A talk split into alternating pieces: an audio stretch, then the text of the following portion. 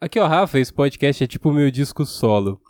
É, eu não sei se você tá percebendo, mas minha voz tá um pouco ofegante, né? Eu estou até um pouquinho feliz, sabe? Tipo, feliz. Sabe quando você acabou de dar risada, você contou uma piada com seu amigo, esse tipo de coisa? E aí você, tipo, tá. Vai conversar com outra pessoa, sabe? Sei lá, você tá numa padaria, é, você tá sentado na mesa, contou uma piada com seu amigo, e aí de repente chega é, o garçom ou alguém, tipo, perguntar o que, que você quer e tal, se você quer mais uma breja, esse tipo de coisa. E aí você vai responder a pessoa meio dando uma risadinha, sabe? Rindo. Porque você feliz porque você contou uma piada ou ouviu uma piada, né? Ou, sei lá, lembraram de algum assunto. Mas eu acho que você entende o que é, né? Tipo, você transitar do momento em que você estava falando com uma pessoa sobre assunto mega descontraído e a sua descontração continua, né? Você continua descontraído. E aí você vai interagir com uma outra pessoa. E, e riso é contagiante, a gente sabe, né? E aí o, o lance comigo agora foi meio que isso, porque eu estou rindo, mas de nervoso. E eu estou cansado, porque eu ia fazer esse podcast aqui em vídeo. E por que que eu ia fazer? Eu ia fazer para poder comentar o quanto eu odeio fazer podcast em vídeo e ter que postar no YouTube. Porque eu tive um podcast recentemente que chama. Que chama, né? Eu ia falar chamava, mas chama mesmo porque ainda tá no ar. Que é o Depois de Horas, né? Que eu era um podcast que eu conversava com outras pessoas, fazia um esquema às vezes mesmo de entrevista e tal. Era legal, trazia alguns assuntos interessantes mas acabou primeiro porque eu não sou entrevistador e segundo porque é muito chato postar no YouTube, cara. É muito chato. O YouTube é muito chato, né? Assim, você que assim acompanha o seu canal do YouTube, né, o favorito, né, acompanha o seu YouTuber favorito. Em algum momento na vida você deve ter pensado, eu vou criar alguma coisa pro YouTube. Eu vou criar o meu canal, eu vou fazer o, meu podcast, ou fazer o meu vlog no, no YouTube. E aí você foi lá, até tentou fazer alguma coisa, mas não seguiu. Primeiro porque, assim como tudo na vida, a gente tem que persistir muito. Não é pouca coisa que a gente tem que persistir, a gente tem que persistir muito. Então não é criando o canal um dia e no dia seguinte você vai ter já um milhão de inscritos. Isso não existe, né? Nesse sentido, a gente tem que ser justo. Mas principalmente porque, assim, é toda uma trabalheira de você pegar e ajeitar a iluminação, e aí você tem que escolher uma roupa da hora, e aí vai ficar aparente se você tá com uma puta espinha que nem eu tô. Então, assim, é, é toda uma preparação que, cara, fazer o, o disco solo só em áudio me dá um alento, sabe? Porque me volta aquela coisa que é algo que tenho pessoal, assim, e até por ter é, conhecido o podcast como áudio só, que é o falar, sem necessariamente alguém precisar te ver. E alguém lá ouvir no Spotify ou no agregador de áudio que a pessoa escute, mas ouvir a sua voz, né? Ter o contato ali só com a vozinha mesmo, né? Poder às vezes até estar tá de cueca e gravar o podcast. E assim, é, eu gravei muito podcast em áudio na vida, né? Desde a minha adolescência. Coloca aí que eu, eu conheci podcast quando eu tinha 13, comecei a gravar quando eu tinha 14. É, cara, já são anos já, eu tenho 25. São mais de 10 anos gravando podcast. Cara, acho que, na verdade, eu comecei mais ativamente em 2012. É, final de 2011 a 2012. Eu gravava uns antes, mas era meio zoado. Inclusive, eu não sei nem se eu tenho aqui, talvez eu abra para vocês ouvirem. Mas assim, é, era muito zoado, né? E aí eu começo ativamente mesmo em 2012. Mas coloca quando eu comecei a fazer sério. Já tem anos já, cara. Vai fazer 10 anos ano que vem. E assim, eu fazia só em áudio. E aí veio a febre do YouTube, toda aquela coisa do mesa cast que eu falei no último podcast. E aí agora, galera, tem uma galera que acha que o podcast é no YouTube e acha que o podcast é vídeo e na verdade não é. E tá errado isso? Não tá. Eu falei isso daí até no, no podcast, no, no episódio anterior. Não tá errado.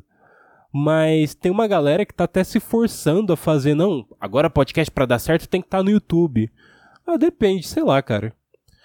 Depende também do que você espera, né? Às vezes você, assim, uma coisa que é inegável, eu até falei no último episódio, é que o YouTube ele foi uma, uma imensa plataforma para poder divulgar os podcasts, né? Então é interessante, realmente. Mas tem um montão de podcast que não tá no YouTube e aí, enfim, tá nos agregadores e tal, e tá indo bem, né? Nem todo mundo precisa ser o Joe Rogan, precisa ser o Flow, não precisa ser, sei lá, inteligência limitada, não precisa ser. Seja você, cara. Seja você, mina. Porque às vezes tem uma mulher ouvindo também, e aí eu tô. não quero excluir ninguém. Seja você, você. Você, indivíduo que esteja ouvindo. Porque eu acho mais fácil até do que você ficar mentindo e tentar, tipo, produzir um conteúdo que você não gosta só porque tá na. Aliás, tem isso. Isso é uma das coisas que eu não gosto do YouTube. O YouTube, é, assim como diversas plataformas, começa a estabelecer regras ao longo dos anos que vão formatando o conteúdo das pessoas. Então, o cara vai lá e começa o, o conteúdo dele no canal dele, né? Me enrolei todo, né? começa o conteúdo dele no canal dele. É, como começa o conteúdo que ele quer fazer no formato que ele quer fazer e aí, enfim, começa a dar certo, né? Mas aí o YouTube, ele começa a estabelecer tantas regras de algoritmo que aí você precisa se adaptar ao algoritmo para poder produzir o seu conteúdo.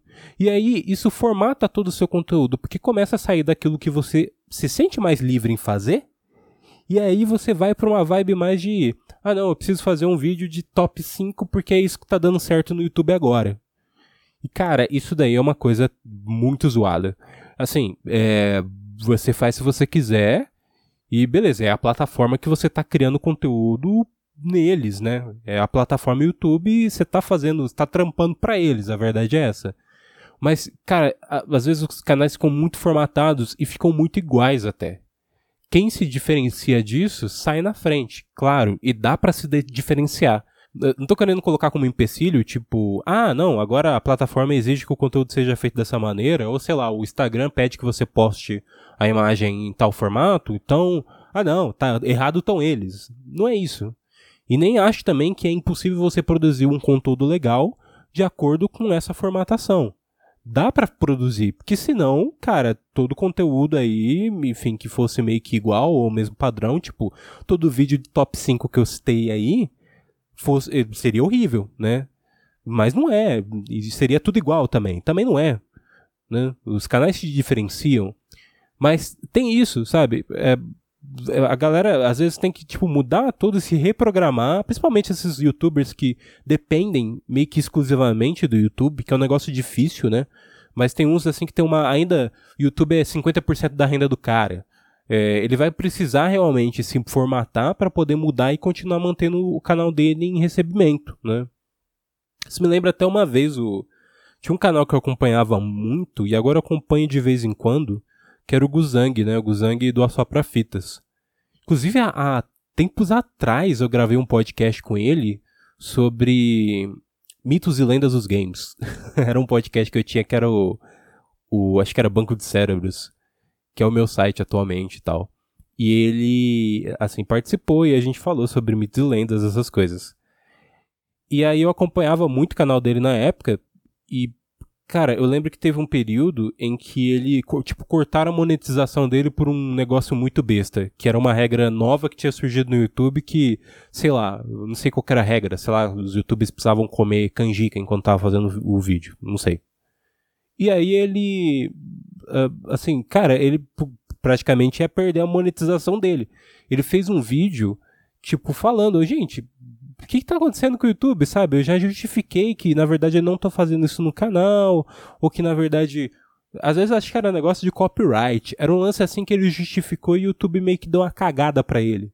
Que tem isso também, o YouTube ele caga para os produtores de conteúdo. Os produtores de conteúdo estão ali criando conteúdo para eles, mas o YouTube, tipo, não tá nem aí se você teve algum problema com. É, nem relacionado a direitos autorais, mas às vezes algumas coisas assim bestas é, que não faz sentido também você tomar strike no canal e aí você vai pedir ajuda e o YouTube caga pra você. A verdade é essa. E aí o YouTube, tipo, foda-se pra ele. No fim se resolveu a história. Mas vê o vídeo dele pedindo assim, tipo, pelo amor de Deus, pro, pra galera do YouTube aí, tipo, ajudar ele, porque ele dependia daquilo, que ele precisava realmente da grana para poder pagar aluguel. Cara, que negócio zoado, sabe? É, um negócio assim que, tipo, foi anos atrás. Eu não sei até onde o YouTube tá sendo rigoroso nesse sentido. Mas eu acho que não muda, porque esses dias eu fiquei sabendo que, ah, não, porque agora as tags do YouTube tem que funcionar de, de maneira diferente. É, é, assim, conteúdo digital e conteúdo de social media na, na, internet é um negócio assim que muda todo momento, você tem que ficar se atualizando, é a vida. Mas é, às vezes dá um lance assim de tipo, por que, que os caras estão fazendo isso, sabe? É que nem quando eu fui tirar carta, que tipo, colocaram uma regra lá onde eu fui tirar carta, né? Porque não, é nem aqui, é em Bauru. É, eu morava em Bauru, na cidade de Bauru, no interior de São Paulo. Que é, agora eu moro em Santo André, já falei isso daí. Se você não tá sabendo direito de algumas coisas da minha vida, é porque você não ouviu os podcasts, volta lá pra ouvir. Mas eu lembro que eu fui tirar a carta e estabelecer uma regra que você tinha que colocar em primeira antes de chegar numa lombada. E assim, depende muito da técnica de quem dirige, né? Mas o lance é que, tipo. Aliás, eu nem sei se era bem isso, acho que era. Mas, enfim, era uma regra que tinha surgido na. assim, do nada. E aí, tipo, os instrutores estavam. Pra que isso, cara? Não faz sentido. Tanto que, tipo, no período em que eu tava fazendo as aulas de condução, essa regra mudou de novo e esqueceram a regra, sabe? tipo, era um lance assim que ah, claramente eles criaram porque não, sei lá, não fazia sentido eles criar, de, eh, criar, deram uma assim, uma justificativa idiota e depois voltaram atrás, sabe? É, é meio que nesse sentido, sabe? Algumas mudanças que são completamente desnecessárias. É, eu tirei 11 minutos para poder falar mal do YouTube, como você tá vendo, né? Na verdade, ouvindo. Não tá vendo porque eu ia fazer no YouTube e não fiz. Porque eu lembrei disso, lembrei que eu odiava. Então eu ia falar mal do YouTube do mesmo jeito, só que eu ia fazer em vídeo. Só que aí eu não fiz porque lembrei que eu odiava. Porque eu comecei a odiar no processo de produzir toda a parte aqui de vídeo e tal. Quem sabe um dia, né? É, mas enfim, o, o, por que esse podcast, né? Sempre tem um tema central, sempre tem um artigozinho, esse tipo de coisa aqui é poder falar mal de. E nem falar mal, mas falar sobre um assunto que, cara, é. Assim, acho que o mundo vai virar um filme ruim do Bruce Willis, né? Ou mesmo qualquer filme sobre realidade alternativa, e nem realidade alternativa, na verdade sobre é, mundo virtual, né? É, é, o jogador número um, para ser um pouco mais direto, né? Por que isso? O Facebook, a empresa Facebook, que já existe há anos, né? O Mark Zuckerberg criou e assim foi a, história do, do, da criação do Facebook de uma maneira bem mais romantizada tá lá numa rede social do David Fincher. Se você não viu, assista porque esse filme é incrível, né? Mas ele criou lá nos anos 2000 o Facebook e com o tempo o Zuckerberg ele foi adquirindo outras redes sociais que são muito utilizadas por nós, né? o WhatsApp e o Instagram, que são os mais famosos, né? Ele comprou porque ele, assim, na verdade, ele, o que ele queria fazer era um lance de. Ah, não, uh, criaram uma, uma ferramenta melhor que a minha, ou que, tipo, tá fazendo mais sucesso que a minha. Então, eu, eu vou comprar. E aí deu certo com esses dois, mas você pode ver que o Snapchat não quis se vender, e aí ele foi lá e criou o, Stories, é nesse sentido. Ou quando teve o lance do TikTok, que ainda é enorme, né? Grande. Mas ele foi lá e criou o Rios. Então, é assim, o que ele puder comprar, ele vai lá e compra. Ele é meio a Disney, né? É meio que nem o, o, o Mickey da Disney. E aí ele assim, resolveu mudar de nome, porque diversas polêmicas em relação à liberação de informações de usuários, né? E também de é, de toda a polêmica que ocorreu recentemente, ele ter que até se justificar no tribunal em relação a vazamento de informações e alterações também de algumas informações durante a campanha. Acho que foi durante a. É, durante o, a, a eleição de 2016, né? E ele teve que se justificar recentemente, né? Foi alguns três anos atrás, dois anos atrás. E, e aí, por toda essa polêmica e esse lance também da, de ele, assim, não, não garantir mesmo é, a segurança das informações das pessoas, né? ele resolveu mudar de, o nome da empresa, né? Então, em vez de ser Facebook agora, ele mantém a rede social Facebook, mas ele mudou o nome para Meta. E aí tem piadinhas de todos os sentidos, e eu sei que tem até país que Meta quer dizer um negócio muito pejorativo. Mas o, o nome em si não é a questão aqui, mas o, o que ele oferece com ele, o que ele chama de metaverso, que vai ser meio que o universo particular do, do da meta e que vai ser meio que o futuro, vai ser nesse sentido mesmo, jogador número um, né? Eu tô falando de jogador número um, acho que você não se ligou muito se você não assistiu o filme ou li o livro, mas jogador número um é um filme do Spielberg, né, que era um livro inicialmente, que fala sobre onde as pessoas utilizam um universo virtual, né, elas vão lá, é, deitam numa, numa cadeira, num plug, meio Matrix, e aí vão para o mundo virtual onde existem diversas referências a filmes, e aí a pessoa pode, sei lá, eu sou fã de James Bond, posso ir lá e pilotar o Aston Martin, que é o, carro do James Bond, é meio que nessa vibe, entendeu? Você se desliga da realidade e você vai viver uma realidade virtual onde tudo é possível. O filme é bom, vá assistir, né? É, assim, você ganha mais referência até em relação a, a, esse conceito, porque é meio que isso que ele está justificando aqui, né? Que a gente possa fazer daqui a alguns anos. Então, é assim, baseado em um artigo, como eu sempre coloco aqui, né? Tem um artigo no Terra que chama Como será o mundo quando todos estiverem no metaverso? E aí tem uma breve descrição do artigo que é assim: a ideia de pessoas fazendo amigos ou encontrando seus parceiros de vida enquanto olham para uma tela em seus quartos teria soado tão imprevisível há 35 anos para qualquer pessoa quanto o metaverso é para nós agora. E aí, nesse sentido, é assim, já de início o texto já coloca o X, né? Isso, esse metaverso ele realmente é possível, apesar de agora parecer um pouco estranho pra gente, né? Se a gente olhasse lá para muitos anos atrás, né? E aí muitos, muitos anos, assim, vírgula, né? Porque a, a evolução em si é até rápida, né? Ah, nem tanto, nem 35 anos, eu acho que o texto ele vai muito além. A gente pode olhar para 2007, você não pensaria muito nisso, né? Pelo menos não da maneira com que a gente faz hoje. E aí tem os aplicativos de relacionamento, tem as redes sociais, como a gente interage com as pessoas, as facecams, tudo o que a gente faz hoje em dia, né? Hoje em dia já é possível você viver numa realidade digital. Eu tenho amigos que eu nunca vi na minha vida, mas são amigos de longa data, durante anos, que eu conheci através de podcasts, que eu conheci através de, sei lá, outras coisas que eu fazia na internet. E é isso, né? Então, enfim, seguindo o artigo, né? Ah, vou fazer diferente. Eu leio porcamente, né? Então eu vou reproduzir aqui o texto do artigo, que eu acho que fica mais fácil porque você ouve e aí você não depende da minha leitura, né? Que é péssima. Como será o mundo quando todos estiverem no metaverso? metaverso, é legal. Eu adoro essas é, leituras de, de áudio automática, né? Porque aí às vezes eles não conseguem entender bem a entonação e tal. Que já tá bem melhor do que era antigamente. Se você leva em consideração uns anos atrás, as leituras eram piores ainda. Então tá até bonitinha, né?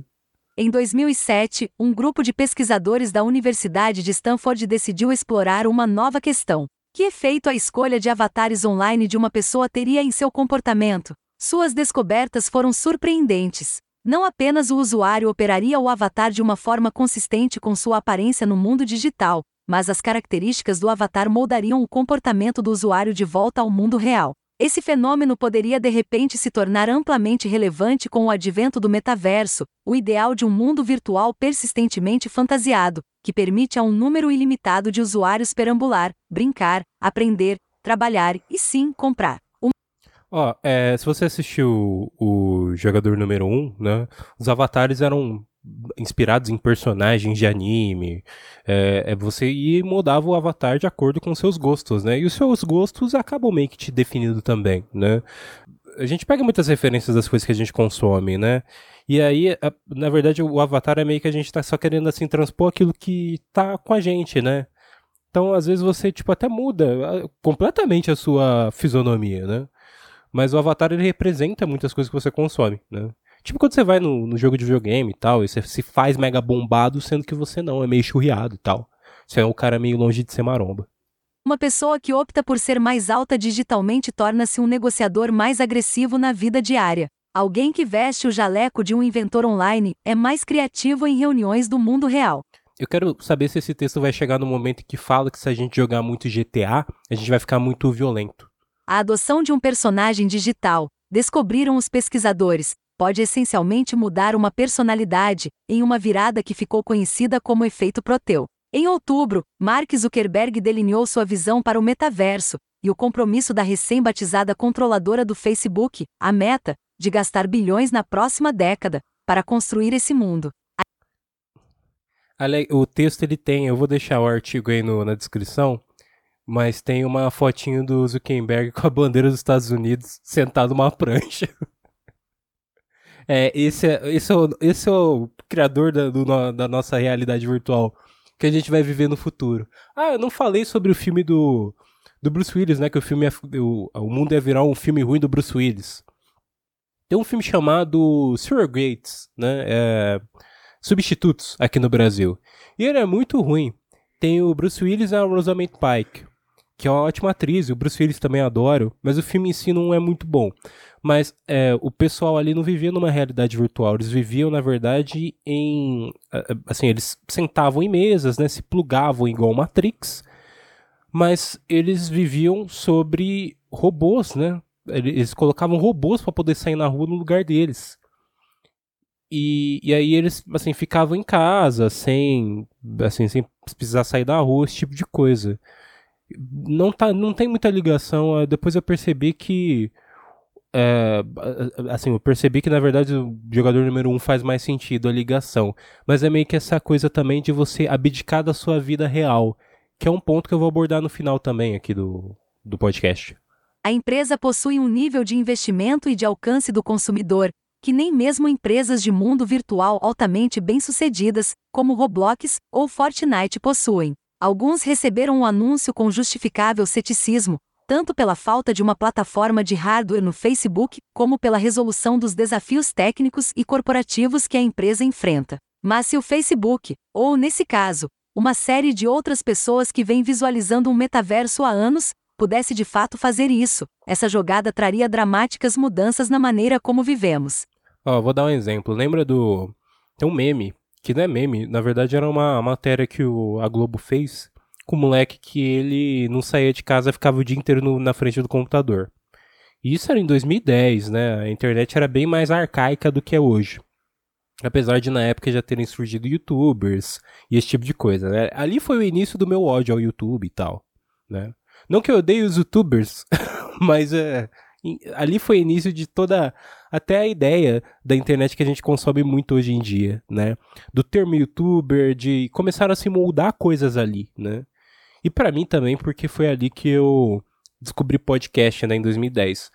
Mas tinha uma matéria da Globo com o moleque ficava o dia inteiro na frente do PC. E aí ele falava pra. É assim, até uma imagem recorrente, você vai ver aí. Ele falava pra repórter que ele queria ter vida social, queria sair do mundo escuro, né? E aí, cara, a gente sabe, né? Se você ficar o dia inteiro na frente do PC e tal, daí não é vida. Você tem que aprender também a, a socializar com as outras pessoas, né? E aí existem uma série de barreiras que às vezes a pessoa pode desenvolver de realmente não conseguir se eh, comunicar socialmente, né? Por viver, assim, nessa vida, né? Que não é legal. Tanto que, assim, tem pessoas que têm muitos problemas por usar em excesso aplicativos de relacionamento e não conseguir, assim, é, se frustrar demais com esses aplicativos, né? Assim como eu ouvi uma história recente de uma conhecida, de uma, uma pessoa próxima da família, é, que não vale aqui o parentesco, mas ela estava falando que a amiga dela é, tava, com problema de, de aplicativo de relacionamento porque não conseguia contato com ninguém lá, as pessoas falavam de maneira extremamente superficial, né? Ou mesmo às vezes ela tinha uma, tipo uma conversa breve, mas a pessoa sumia, tipo, acaba meio que tudo virando descartável e tudo virando muito superficial no sentido geral da palavra, né, que nem eu utilizei agora. Então, é, isso gera diversos problemas, né? Como se a humanidade já não tivesse problemas demais em relação a, a ansiedade, esse tipo de coisa que a gente sabe que as redes sociais colaboram bastante. Então, eu, eu acho que nem todo mundo vai conseguir ter aquela consciência que a gente tem que ter de que a gente precisa utilizar até certo momento as redes sociais, a tecnologia que a gente tem, né? Que às vezes demais não vale, né? Às vezes é, é aquela velha história, né? Às vezes um efeito plá, efeito prático durante a produção de um filme, quando você faz um alienígena com uma roupa de verdade tal, aquilo lá traz uma, uma, uma realmente uma algo mais pé no chão, né? Traz uma realidade para aquilo. Quando você assiste o episódio 7 de Star Wars, você vê ali os alienígenas de verdade, com assim pessoas estão vestindo roupas de alienígena, você realmente vê um pouco mais de é, de verdade naquilo, diferente de você assistir a trilogia prólogo do episódio 1, 2 e 3, você vê que tudo é feito digitalmente, porque o George Lucas quis colocar um milhão de coisas digitais ali para poder mostrar o que a indústria Light Magic podia fazer na época, né? E o filme datou rápido, e o filme fica falso. E é meio que nesse sentido. A gente tem que dosar também. Cara, eu peguei e usei o exemplo de efeitos especiais para poder falar sobre o uso de redes sociais. Eu não tenho jeito esse podcast. É por isso que esse podcast não vai pra frente, né? E nunca vai ir também. Eu faço, eu faço isso daqui muito. É como eu disse no último cast, daqui é extremamente underground, tá? E. E assim. eu acho que você entendeu a minha analogia, né? A gente tem que ter ainda um, um limite até onde a gente vai usar isso. Igual a gente entregar para uma criança ficar o dia inteiro no YouTube no celular, isso daí vai estragar a mente da criança. Mas enfim, seguindo.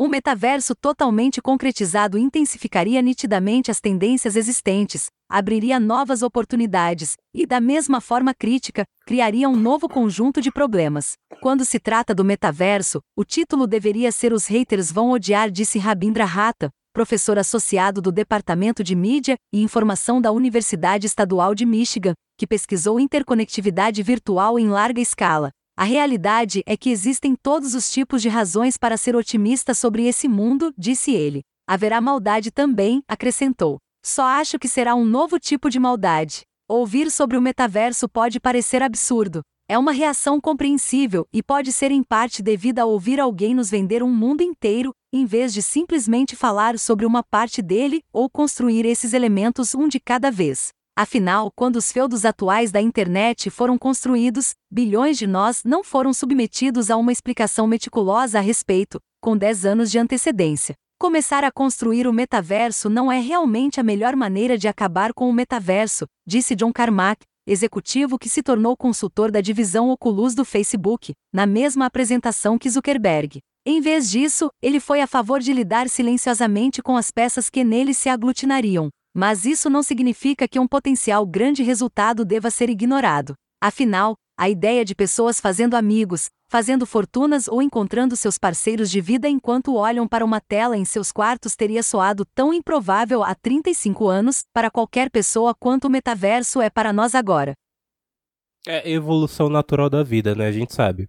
É, o que a gente vive atualmente trouxe diversos benefícios, né? Eu mesmo trabalho de casa, eu não preciso sair de casa para poder trampar, né? Muita gente aí trabalha em home office, né? É, isso é uma modalidade que, com a pandemia, a, a gente teve um, uma aceleração, né? Então as pessoas começaram a cada vez mais trabalhar em casa, né? Isso é bem recente, mas já era algo possível antes com as ferramentas que a gente já tinha, né? Já há um tempo. E cara, tem empresas aí que praticamente eles não estão mais operando é, presencialmente, né? Tem um amigo meu que o Davi, que ele trabalha numa empresa em que ele quando ele veio para São Paulo, ele veio é, visitar essa empresa, né, aproveitar para visitar, mas ninguém trabalha é, lá na empresa, né, ninguém trabalha no escritório. Ele, ele mesmo é do interior de São Paulo, né? E aí ele foi lá no escritório e não tinha quase ninguém, tinha um ou dois capial lá. Porque funciona assim agora, tem muitas empresas até mudando o seu estilo de, de operação, né? Começando a colocar funcionários em casa, tipo empresa de atendimento e tal. Acho que eu já falei isso daqui no podcast mas empresas de atendimento estão colocando os funcionários em casa porque gasta menos energia, né? É até sacanagem, né? Os caras colocam a gente para gastar a nossa energia elétrica. Mas é, a verdade é essa, né? Porque é muito mais fácil de você coordenar as coisas e colocar as pessoas, é, não necessariamente tudo trabalhando no mesmo lugar, mas elas podem fazer esse trabalho de casa, né? A gente pode, né? Então, a gente já tem essas mudanças é até uma preocupação que eu tenho, acho que você deve ter se ligado durante o cast, que é o distanciamento que a gente vai começar a ter das pessoas né, do mundo real. Não sei até onde isso vai ser benéfico, mas seguimos. No mundo digital, a implausibilidade presente raramente é um indicador de viabilidade futura. A própria ideia do metaverso significa que uma parte cada vez maior de nossas vidas, trabalho, lazer, tempo, gastos, riqueza, felicidade e relacionamentos estarão dentro de mundos virtuais, ao invés de apenas estendidos ou auxiliados por dispositivos digitais e software, afirmou Matthew Ball, especialista digital que recentemente publicou um livro sobre o assunto. Em um e-mail para o The Washington Post, Trabalho Virtual. Aqueles que apoiam o metaverso, incluindo Zuckerberg, defendem seu potencial para a criação de escritórios virtuais. Mas nem todo mundo vê isso como uma melhoria, para se dizer o mínimo. Então, em vez de enviar uma mensagem no Slack em 2D, vejo um avatar em 3D de mim mesmo sentado em meu monitor virtual, olhando para a mesma mensagem do Slack? O que isso causa? questionou Clay Shirk, executivo de educação tecnológica da Universidade de Nova York, cronista de longa data sobre tecnologia e seus efeitos na sociedade. Uh, todo filme que tem algo sendo desenvolvido, tipo uma tecnologia muito avançada, tipo a Skynet no Exterminador do Futuro, sabe? Ah, vamos colocar computadores que eles vão operar por si só e aí a Skynet vai controlar tudo. A Skynet resolve fazer o quê? Destruir a humanidade, né? Sempre tem alguém, quando o cara que desenvolveu isso apresenta isso na sala de reunião, ó, oh, isso daqui vai ser o futuro, a Skynet é foda. Sempre tem um executivo que fala, isso vai dar merda. tem que sempre ter alguém. E ninguém ouve esse cara, e no fim a humanidade é destruída, né? Shirk disse que o escritório baseado no metaverso ignora uma verdade oculta sobre o trabalho remoto. O Zoom faz tanto sucesso precisamente porque reduz a presença, disse ele. Você não sente que está no escritório, e é por isso que podemos gastar tanto tempo nisso. Não queremos sentir como se estivéssemos mais tempo no escritório. Mas Rata observa que o metaverso produziria uma gama de ferramentas impossíveis no atual trabalho remoto, como um desenvolvedor de software com três enormes monitores que não se poderia ter em casa, ou um trabalhador da indústria automotiva capaz de consertar um carro inteiro. As reuniões podem ser ainda mais equilibradas. Muitos dos preconceitos superficiais que temos agora que podem fazer uma pessoa não ser ouvida ou ter medo de falar podem ser diminuídos se aparecermos nas reuniões como avatares baseados mais em nossas ideias e realizações, disse ele. Ah, é, quer dizer que eu posso chegar no, no escritório e eu vou fazer um avatar tipo com mega shape foda, assim, sabe? O cara aparece, o cara é magrinho, que nem eu exemplo, o cara é magrinho e aparece como Léo Stronda no, no, na reunião virtual. Você pode escolher o avatar de jeito que você quiser. Se eu quiser, sei lá, ser, eu pensar num personagem que eu poderia ser, cara. Eu posso. Eu, aparentemente eu posso ser tudo, né? Não sei, eu não tenho criatividade muito para pensar em um personagem, mas provavelmente apareceria mega shapeado no, no escritório, tipo, enorme. Ah, tem 1,75, eu vou pra 1,85 no mínimo, né? Aí o cara, tipo, ah, imagina jogos, cara. Você pode ser tipo. Ah, não vai, não vai nem ter graça. Eu tava pensando, tipo, no, num, é, num jogo virtual de, de basquete. Vai todo mundo querer ser o Michael Jordan, querer uns caras, você querer uns caras foda, e aí, tipo, o jogo talvez fique até um pouco desequilibrado, mas enfim. Ratan está em negociações com o Facebook para receber financiamento para seu laboratório. As transformações do trabalho podem ir ainda mais adiante. Perguntar como o metaverso mudará o mundo corporativo é aplicar o paradigma errado, dizem os especialistas em metaverso. É a própria economia de trabalho que pode mudar e falar sobre isso em termos de videoconferência mais imersiva, é como focar na chave que conserta o motor do metrô em vez daquilo que o metaverso realmente é o sistema inteiro dos trilhos. Novas empresas, produtos e serviços surgirão para gerenciar tudo, desde o processamento de pagamentos até a verificação de identidade, contratação de anúncios, criação de conteúdo, segurança, escreveu Ball em seu site. Ele também descreve no artigo inovações como profissionais que decidem viver fora das cidades, que serão capazes de participar da economia de alto valor por meio do trabalho virtual. Uma das maiores oportunidades pode vir com a educação. Qualquer pessoa que tenha tentado garantir que uma criança de 10 anos aprenda em casa sem distração nos últimos 20 meses anseia por um novo modelo. A imersão do metaverso forneceria ao professor mais ferramentas e aos alunos menos razões para desligarem o computador. Ó, oh, isso, isso, é um exemplo. É, isso daí está linkado também com ensino é, ensino em casa e esse tipo de coisa.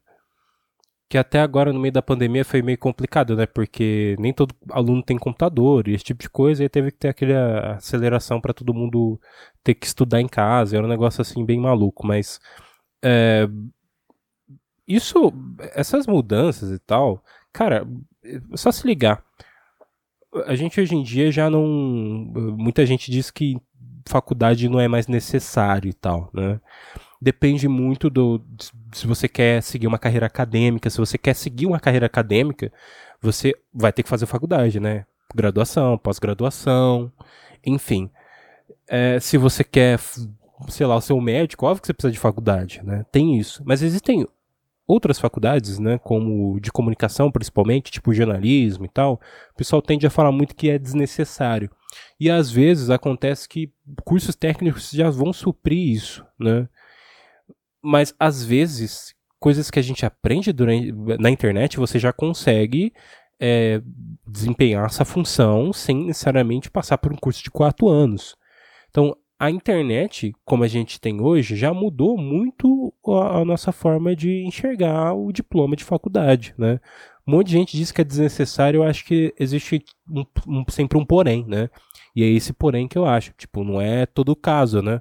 Mas é o nosso método de aprendizado hoje em dia, cara, eu não preciso nem pagar um curso de inglês para poder ir para ir para um, assim, uma escola de inglês presencial. Não, eu aprendo de casa, cara.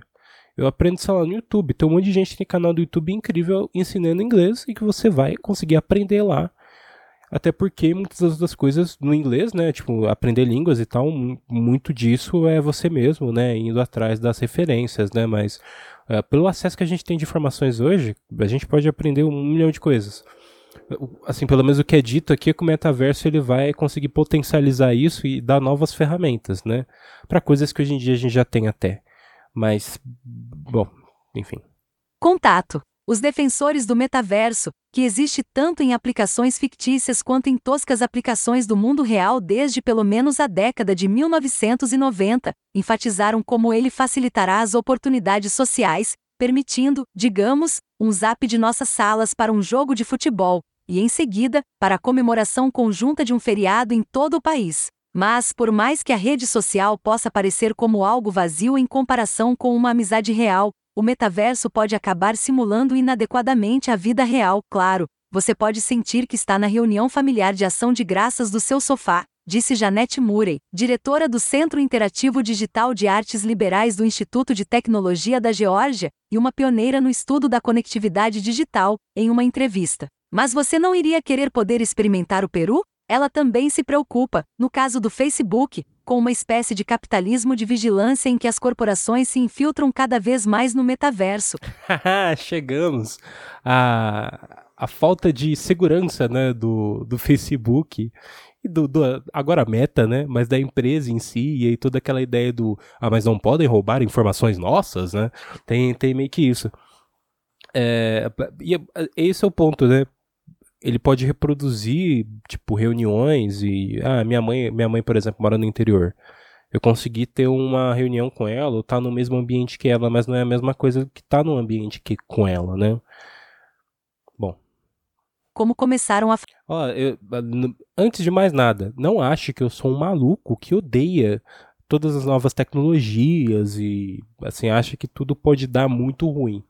É, primeiro que se eu odiar ou não, não vai fazer diferença porque tudo isso daí daqui a alguns 20 anos vai dominar mesmo, isso eu tenho certeza.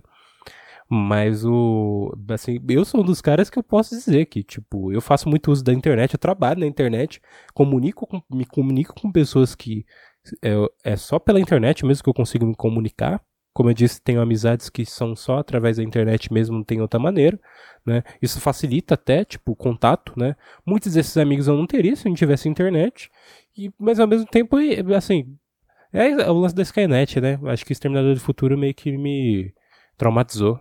Fazer no Roblox. Há algo de empolgante em uma tecnologia de representação de coisas que não estão fisicamente presentes, disse ela. Mas isso é diferente de uma empresa que possui uma única plataforma que se tornará um constante pesadelo de vendas ao consumidor. E nosso funcionamento regular como avatares poderia ser um campo minado de privacidade, com muito mais conhecimento sobre nossas preferências e movimentos do que na atual internet sem corpo. A situação sobre a desinformação, um flagelo das redes sociais atuais, também não está clara neste novo mundo. Há alguma esperança entre os especialistas de que a virtualidade irá resolver essa questão, exigindo ou provocando um evento mais concreto do que, digamos, um conspiratório tweet de duas frases. Mas a persistente confusão de um mundo virtual com o real também pode aumentar a falsidade. Se afirmações incorretas parecerem convincentes como simples palavras escritas em uma tela, elas serão ainda mais persuasivas se forem incorporadas em 3D. É, todos esses problemas que a gente tem na internet atualmente, eles podem se potencializar. Isso é claro, porque você, assim, só da pessoa abrir a possibilidade de isso ocorrer, né? Só de alguém, como eu disse, o cara lá na reunião, o executivo falar assim, ah, isso vai dar merda, é porque potencialmente pode dar, né? E não é querendo nem ser negativo, mas a gente sabe o quanto isso pode até, tipo, alterar a percepção que a gente tem de certas pessoas, né? Na internet, hoje em dia, tem um monte de gente também fingindo ser o que não é, né? Pelo próprio Instagram mesmo, vocês não reclamam e falam que o Instagram é onde todo mundo quer parecer feliz, né? E aí tem agora a pergunta, né, do é, fora do Stories você tá bem? É, é meio que isso, sabe? Eu, eu gosto muito do Instagram, mas as pessoas sabem, né, que tem muita gente lá que finge que tá tudo bem, não tá tudo bem porra nenhuma. E aí no metaverso é até mais fácil de você fazer isso, né, eu imagino. Porque eu vou parecer como Lev Stronda, mas pode ser que eu não esteja nem indo na academia. Como Ita Zuckerman, professor da Universidade de Massachusetts em Ameras, que criou um metaverso em meados dos anos 90 perguntou à revista Atlântico do Facebook. De que modo uma empresa que consegue bloquear apenas 6% do conteúdo de ódio em árabe lido com discurso perigoso agirá quando este é usado na camiseta de um avatar ou revelado no final de uma exibição virtual de fogos de artifício? Um dos maiores efeitos pode ser uma distorção maior da realidade, com usuários batalhando para distinguir o real do irreal. O Second Life, outro mundo virtual, já tem rendido muitos relatos nesse sentido, uma vez que as pessoas negligenciam as partes físicas de suas vidas ou tratam as duas como intercambiáveis. A possibilidade de mergulhar ainda mais fundo em uma existência digital chama a atenção de observadores de tecnologia como Julian de Bell, cujo livro, My Tiny Life, Crime and Passion in a Virtual World, Minha Pequenina Vida, Crime e Paixão em um Mundo Virtual, rastreia a sedução de tal paralelismo virtual e como ele prejudicou seu próprio relacionamento na vida real. Sempre foi uma questão avassaladora. Onde se traça o limite entre o que é e o que não é imersão no mundo virtual? De Bell disse em uma entrevista: Todos nós seremos canalizados para esses mundos ainda mais duramente. E já estamos muito bem encaminhados nessa direção. Ponto tradução de Ana Maria Daliluche. É isso, acabou o artigo. E eu lembrei de uma coisa. Eu falei que esse podcast. Eu tava até pensando, né, que esse podcast poderia até ter o título, né? O mundo vai virar um filme ruim do Bruce Willis. Mas, parando pra pensar, os substitutos não é uma boa referência. Eu usei como referência o jogador número 1, um, mas também temos Tron, uma Odisseia Eletrônica, né? Lançado pela Disney em 82, com Jeff Bridges como protagonista. Ele era o Sam Flynn, um programador que trabalhava na empresa Encom eu não tô lendo nada disso, tá? Eu lembro disso daí mesmo na, é, pela minha memória, porque eu revi recentemente. Mas o, ele era um programador que as ideias dele de jogos foram roubadas, né?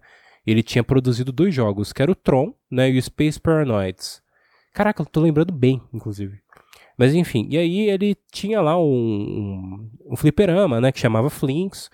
E aí a ideia dele, com amigos dele que ainda trabalhavam lá dentro da, da empresa era entrar lá no servidor principal e provar que o cara lá que estava como diretor agora da empresa tinha roubado a ideia dos jogos dele, né? E aí, enfim, toda, toda essa história, né? Assista o filme depois, eu não vou falar mais nada, né?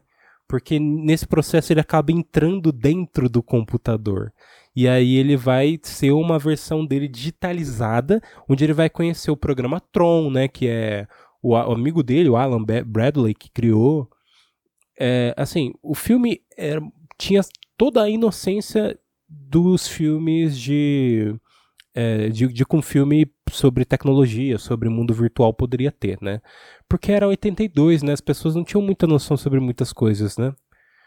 E, e aí, dentro do Tron, né, você tem muitas coisas que, cara, não fazem sentido hoje em dia, né? Você pensa assim, pô, mas tecnologia era muito limitada mas já começava-se a pensar sobre um mundo virtual, né?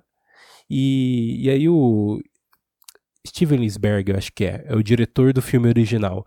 Ele diz que ele tinha pensado sobre um guerreiro de neon, né? Ele, quando ele pensou na ideia do Tron, na verdade era um negócio assim bem arcaico mesmo, não tinha muita noção em relação à programação nem nada. Mas no fim ele acabou fazendo um filme que não deu certo, mas que ganhou um status cult, né? E aí, por, por se passar nesse mundo virtual e até todo o visual é, todo cheio de neon e essas coisas acabaram entrando para a cultura pop. Em 2010 teve um filme que foi o Joseph Kaczynski que dirigiu. Eu lembro de ter visto no cinema, criança, fui pirado assistir o filme, né? Tava na maior expectativa. E o filme é bem mais ou menos, assim como o original também, né? Em alguns quesitos, né? Mas, assim, valeu como revisitação. E ali eles pensam numa realidade virtual diferente. E até no, no meio do plot, no meio da história do filme, tem a ideia de que o computador ele pode ter gerado vida. Né? E, aí ele vai para outras discussões também e tal, né? O Sam Flynn, né, que era o... Aliás, Kevin Flynn, né, que era o, o Jeffrey Bridges, ele estava preso dentro do computador, e aí tem todo o lance de o tempo ser diferente dentro do computador. Enfim, ali já em 2010 já era a época que já tinha passado Matrix, né? Que é outra referência, né? Matrix, inclusive a gente vai ter um novo filme agora, né? Talvez eu comente dele, sobre ele aqui no, no podcast. Mas Matrix também é sobre a realidade virtual e sobre você até poder se modificar dentro da, do computador, você poder ser de um jeito que na verdade você espera ser, né? Que nem estávamos falando sobre pessoas que não têm condições. Isso eu até achei estranho. Pessoas que é, não podem ser ouvidas habitualmente no mundo real no metaverso vão ter mais direito de voz para poder conseguir é, meio que fisicamente ou pelo seu visual, né, pelo seu avatar, é, fazer versões mais condizentes com a ideia delas, né? Eu até brinquei sobre o, o lance de poder aparecer com o shape do Léo Stronda, mas é meio que nessa, nesse sentido que o texto está querendo dizer, né? Ou com a, a ideia do, dos pesquisadores que estão falando sobre o metaverso agora, né? E muitas coisas ainda como só uma cantada de bola. Muitas coisas ainda são só ideias que talvez no futuro se modifiquem e possam ser melhores ou piores, né? Tem tudo isso. Fica a recomendação, tudo isso que eu citei aqui, se você não assistiu Tron, vá assistir. É um filme bem longo, arrastado. A, galera que é, assim consome esse filmes mais recentes e tal e não tem costume de assistir filmes antigos pode achar muito datado. Mas é, fica a recomendação porque é uma é um exemplo de como as pessoas pensavam na época a tecnologia e o mundo virtual, né? Mas já se pensava, né? Assim como o jogador número 1 um agora também é uma outra referência mais recente, e aí a gente tem diversas ao longo da, da, da nossa humanidade e do, do cinema em si, né? Que eu tô falando de filmes. Cara, esse podcast ficou extremamente longo. Eu não imaginava que ele ficar longo desse jeito, mas enfim.